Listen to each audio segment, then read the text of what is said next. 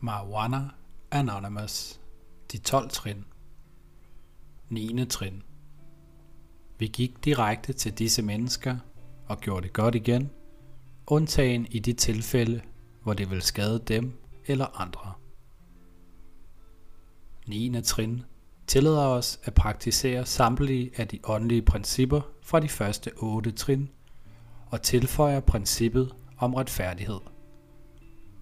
9. trin er en række handlinger, vi udfører for at afslutte processen, som vi tog hul på i fjerde trin.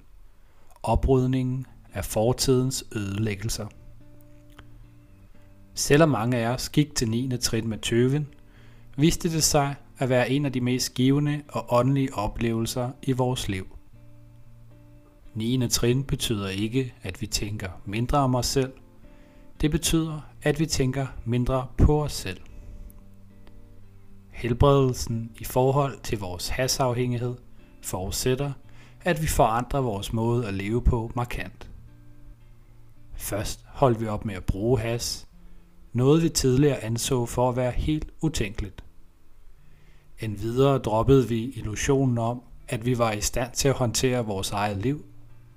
Vi overgav os helhjertet til åndelig forandring. Vi søgte åndelig fremskridt med en yderst konkret begrundelse for at forblive fri af has og for at hjælpe den hasafhængige, som stadig lider til at opnå den samme frihed. Vi handlede for os selv at opnå denne frihed og for at vise andre, hvordan de kunne opnå den. MA's 12 trin skal leves, ikke bare diskuteres ved møderne. At gøre det godt igen over for de mennesker, vi havde gjort fortræd, krævede, at vi ærligt indrømmede over for dem, at vores opførsel var forkert. At vi gav dem en oprigtig undskyldning, og så frem det var på sin plads, tilbød dem en rimelig udbedring af de skader, vi havde forvoldt. Med de folk, som står os særlig nær, var en undskyldning i sig selv sjældent nok. Vi blev villige til at ændre vores adfærd og begyndte at deltage i deres liv på en ny måde, hvis de ønskede det. I forhold til dem var vi nødt til at demonstrere, at vi havde forandret os. Tidspunktet for og måden hvorpå vi gjorde det godt igen, afhang af omstændighederne, men vores indstilling var i alle tilfælde den samme. Villigheden til at tage ansvar for konsekvenserne af vores adfærd. Denne villighed var særlig effektiv i kombination med handlinger, der var anderledes end de handlinger, som tidligere havde forvoldt skade. Villighed og nye adfærdsmønstre forvandlede på mirakuløs vis vores liv og livet for dem omkring os. Vi kunne ikke basere vores villighed på en forventning om, at vi rent faktisk ikke behøvede at gøre det godt igen. Med vores højere magt lærte vi at gå igennem frygten og handle. Det var en åndelig kraft, der gav os det fornødne mod og styrken til at gøre det godt igen. Vi overlod resultaterne og udfaldet til Gud. For mange af os var det selvfølgelig frugtbart at diskutere alt dette med vores sponsor. Vi talte om, hvem vi vil gøre det godt igen overfor, og hvordan vi planlagde at udbedre det i hvert enkelt tilfælde. Vores udbedring skulle være passende for den skade, vi forsøgte at gøre god igen. Paradokset ved 9. trin var, at vi var nødt til at tage ansvar for vores fortid, for at kunne lægge vores liv over til Gud i dag. Vi svævede måske rundt på en lyserød sky, og havde det så godt med dagen i dag, at vi var fristet til at vende ryggen til og glemme alt om de grimme gamle dage. Omvendt kunne vores aktuelle omstændigheder være så vanskelige, at vi ikke havde lyst til at bruge den tid og energi, det kræver at rette tidligere fejl. I begge tilfælde indså vi, at vi ville blive ved med at betale dyrt for vores fortids forseelser, indtil vi gik ud og gjorde det godt igen. Vi ville fastholde vores vrede og nag mod gamle fjender, holde liv i gamle løgne. Vi ville skulle leve med frygten for at blive gennemskuet, og med den anger og selvbebrejdelse, der var forbundet med vores smertefulde erindringer. Så længe vi bar på disse byrder, satte vi vores edrolighed over styr og hæmmede vores evne til at være brugbare for Gud og hjælpe den hasafhængige, som stadig lider. Vi var ved at blive mennesker med integritet. Vi accepterede ydmygt de mennesker, vi havde været, og de mennesker, vi var ved at blive. Dette trin forudsatte, at vi reparerede på vores indstilling og handlinger. Vi begyndte at tage højde for konsekvenserne af vores handlinger eller mangel på samme. Dette trin kræver fremskridt i forhold til kommunikation, disciplin og forpligtelse. Vi lærer om selvrespekt. Når vi går ud for at gøre det godt igen, er vores grundlæggende indstilling kærlig. Vi oplever ofte en åndelig forbindelse i arbejdet med 9. trin, hvor der er en følelse af tilgivelse, når vi gør det godt igen. Vi tror ikke, at formålet med 9. trin er at vinde beundring for andre. Det er snarere at genopbygge vores selvværd og fremme vores åndelige vækst. Det var en vidunderlig følelse at kunne stole på sig selv, og en vidunderlig følelse, når det var muligt, at genvinde andres tillid. Men 9. trin kunne ikke udføres med forventning om, at vores ønske om at gøre det godt igen på magisk vis ville hele de sår, vi havde påført andre. De tilbagemeldinger, vi fik fra folk i forbindelse med, at vi gjorde det godt igen, var positive og givende. Gamle sår helede, ødelagte forhold blev genopbygget, og nye døre åbnede sig for os efter, at vi havde indrømmet, at vi havde opført os dårligt og forsøgt at gøre det godt igen.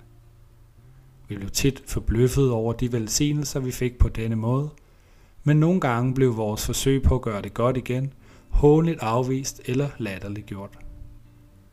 Hvis vi havde gjort vores del, søgte vi tilgivelse fra en højere magt eller et andet menneske, for eksempel vores sponsor. Vi handlede på en velovervejet måde og lagde resultaterne af vores handling over til Gud. Med 8. trin var vi opmærksomme på fristelsen til at bagatellisere, rationalisere eller benægte den skade, vi havde forvoldt. I 9. trin var vi lige så overvågne. Vi konfronterede dem, vi havde gjort fortræd. Dengang vi isolerede os, blev vi gradvist mere ligeglade og umeddelsomme. Det påvirkede vores familier, venner og kolleger. Vi var nødt til at råde bod på både det, vi havde gjort og ikke havde gjort. Vi kunne også gøre det godt igen over for de afhængige, som stadig røg. Vi ønskede ikke at medvirke til at muliggøre, at andre kunne praktisere deres afhængighed. Men vi skyldte ofte praktiserende afhængig økonomisk oprejsning. Vi havde forskellige muligheder. Når vi tilbagebetalte vores gæld, gjorde vi det ikke på en måde, hvor vi udsatte os selv for risikoen for et tilbagefald eller for ulovlige handlinger ved at være i nærheden af stoffer. Vi udsatte heller ikke os selv for risikoen for en eventuel hævnagt fra afhængige eller pushere. Nogle gange var vi nødt til at gøre det godt igen på en indirekte måde. Formålet var at gøre det godt igen over for dem, vi havde forvoldt skade, ikke at styre eller gøre dem raske. Hvis vi forklarede dem, hvorfor vi ønskede at gøre det godt igen, og vigtigheden af helbredelse i vores liv, fungerede vi som et stærkt eksempel for andre afhængige, og såede måske frøet til et fremtidigt øjeblik, hvor de måske også ville blive villige til at søge en åndelig løsning. Vi gjorde det også godt igen over for dem, der havde skadet os mere, end vi havde skadet dem, uden at skele til, hvorvidt de gengældte denne handling. Det var ikke vores opgave at lave deres moralske opgørelse – Vores opgave var at få orden på vores egen banehalvdel, ikke at tvinge andre til at indrømme, at de havde behandlet os forkert. Bekymringer over konsekvenserne var ingen undskyldning for ikke at gøre det godt igen, medmindre andre ville blive såret i processen. I visse tilfælde var det ikke muligt at gå direkte til de mennesker, vi havde gjort fortræd for at gøre det godt igen. Vedkommende var måske død eller umulig at opspore, i de tilfælde var en indirekte handling for at gøre det godt igen det bedste, vi kunne gøre. Vi kunne skrive et inderligt brev, også selvom det ikke blev sendt. Vi kunne lade vores nuværende kolleger nyde godt af de handlinger, vi foretog os, for at råde bod på den dårlige måde, vi havde behandlet tidligere kolleger. Vi kunne give bidrag til velgørende formål eller lave frivilligt arbejde for behandlingscentre eller andre værdige formål. Der var altid en måde. Vi diskuterede spørgsmål i forhold til vanskelige tilfælde med vores sponsorer eller åndelige vejledere. Vores mål var åndelig karakter. Vores egen dømmekraft var sjældent fejlfri, så vi søgte klarhed over Guds vilje med os og styrken til at udføre den gennem bøn og meditation. Vi brugte disse redskaber til at opbygge det mod samt den sindsro og ydmyghed, vi havde brug for, for at gøre det godt igen. Formålet med 9. trin er ikke at fjerne vores dårlige samvittighed på bekostning af andre. Vi sørgede omhyggeligt for, at det ikke påvirkede andre på en negativ eller uheldig måde, når vi gik ud for at gøre det godt igen. Vi indblandede ikke andre, som havde været medvirkende til vores fejl.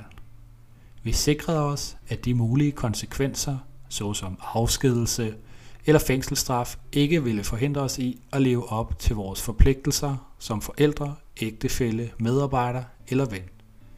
Vi havde ingen ret til at handle uden hensyntagen til andres interesser. Vi var særlig fristet til at trække tiden ud, når det kom til konfrontation med de mennesker, der var involveret i vores mest skamfulde episoder. Selvom det var klogt at vente til tiden var moden, var vi nødt til at være særlig opmærksomme og undersøge vores egentlige motiver i samråd med vores sponsor. Når vi først var sikre på, hvad der var det rette at gøre, handlede vi uden tøven. Vi huskede på, at sådan virker det. Det er altafgørende for vores helbredelse, at vi praktiserer en ubetinget ærlighed, åbner vores hjerte og sind, og er villige til at gøre hvad som helst for at få en åndelig opvågning. Belønningerne, vi har fået ved at tage 8. og 9. trin, er helt fundamentale og enestående.